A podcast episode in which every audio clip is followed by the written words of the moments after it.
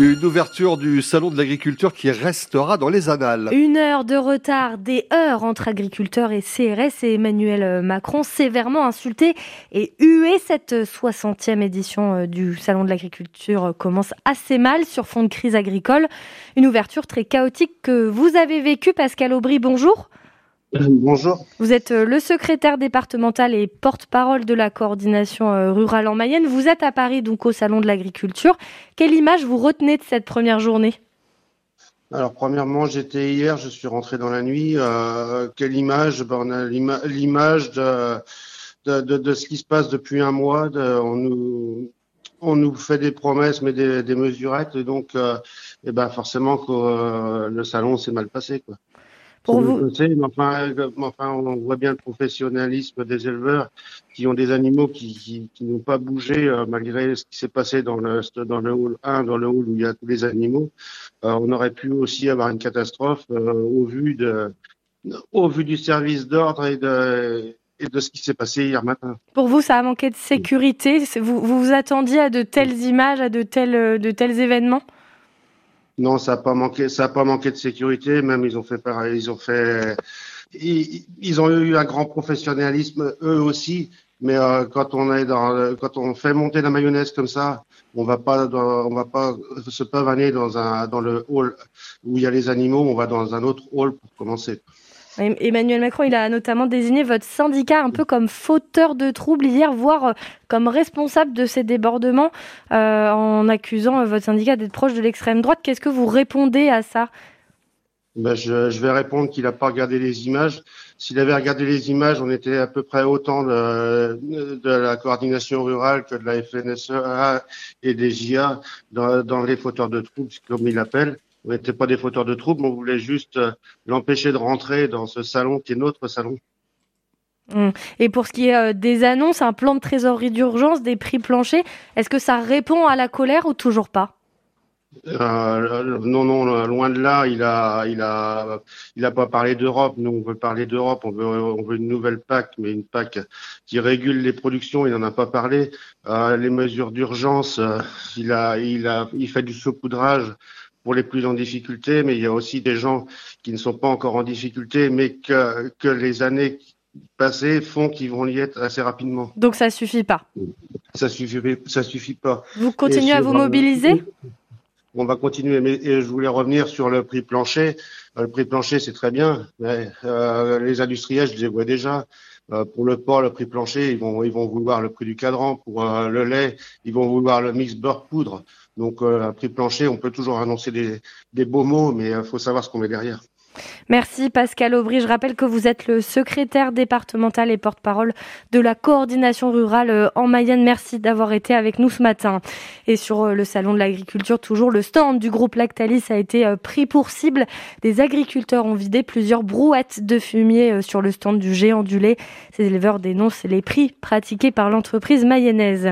Entre deux annonces, Emmanuel Macron a également confirmé que le candidat tête de liste de la majorité aux prochaines élections européennes était choisi son nom sera officialisé euh, dans les prochains jours, a indiqué le président de la République. Et il y a de grandes chances pour que ce soit la mayonnaise Valérie Ayé. L'eurodéputé vient d'être nommé à la tête euh, du groupe Renew Europe au Parlement européen. Quatre accidents en une demi-heure sur la 81 hier. Une averse de grêle a surpris les automobilistes au nord de Laval. Trois personnes euh, ont été légèrement blessées et transportées au centre hospitalier de Laval. Les onze autres personnes impliquées dans cet accident, dans ces accidents, sont indemnes. Les détails sont à lire sur francebleu.fr. Les tangos n'ont laissé aucune chance à Concarneau. Victoire 3-1 hier face au Tonnier à Brest. Le Stade Lavallois confirme ainsi sa troisième place du championnat.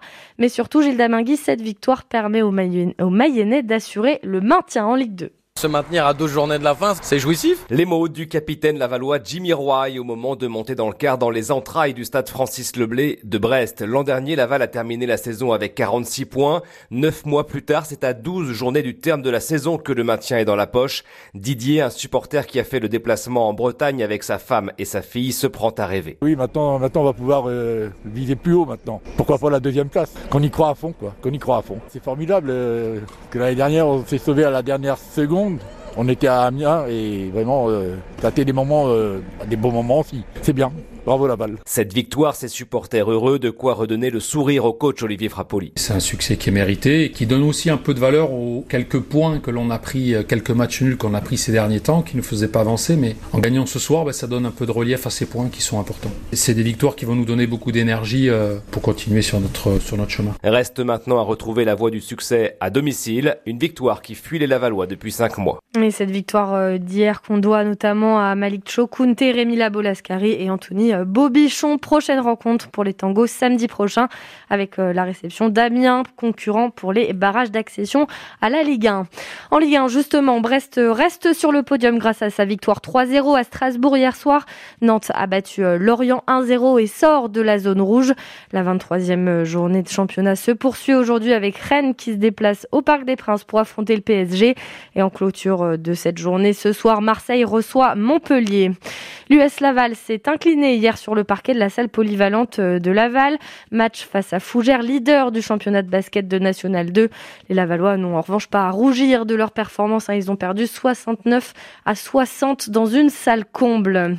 Des clients heureux de retrouver leur magasin de déstockage préféré. L'enseigne Nose vient de rouvrir ses portes à Château-Gontier-sur-Mayenne dans la galerie Clémenceau.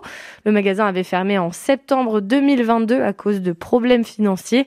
Même lieu, même produit à prix cassé et Chloé Martin, le retour des habitués. Dès que Marina a su que Nose rouvrait, là je dis à mon copain, allez hop, on y va.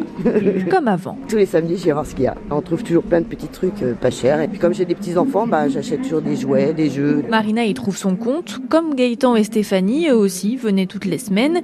Alors quand ça a fermé, bah, on allait dans d'autres Nose, Segré ou Cran. Mais celui de Château-Gontier était quand même notre préféré et du coup on revient. Et ce ne sont pas les seuls. Depuis mardi, les rayons ne désemplissent pas. Un succès qui réjouit Louana Ballon, la responsable du magasin. On voit beaucoup de personnes euh, quotidiennement.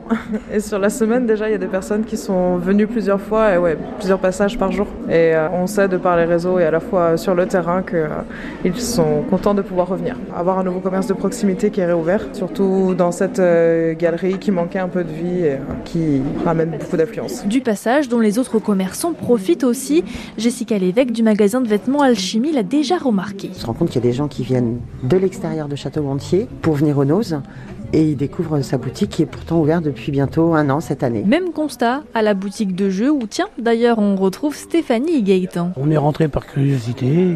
Vous repartez avec euh... un jeu. De quoi rendre tout le monde heureux. Et les commerçants espèrent maintenant que ça va donner envie à d'autres commerçants de s'installer dans la galerie Clémenceau. Deux locaux sont toujours vides.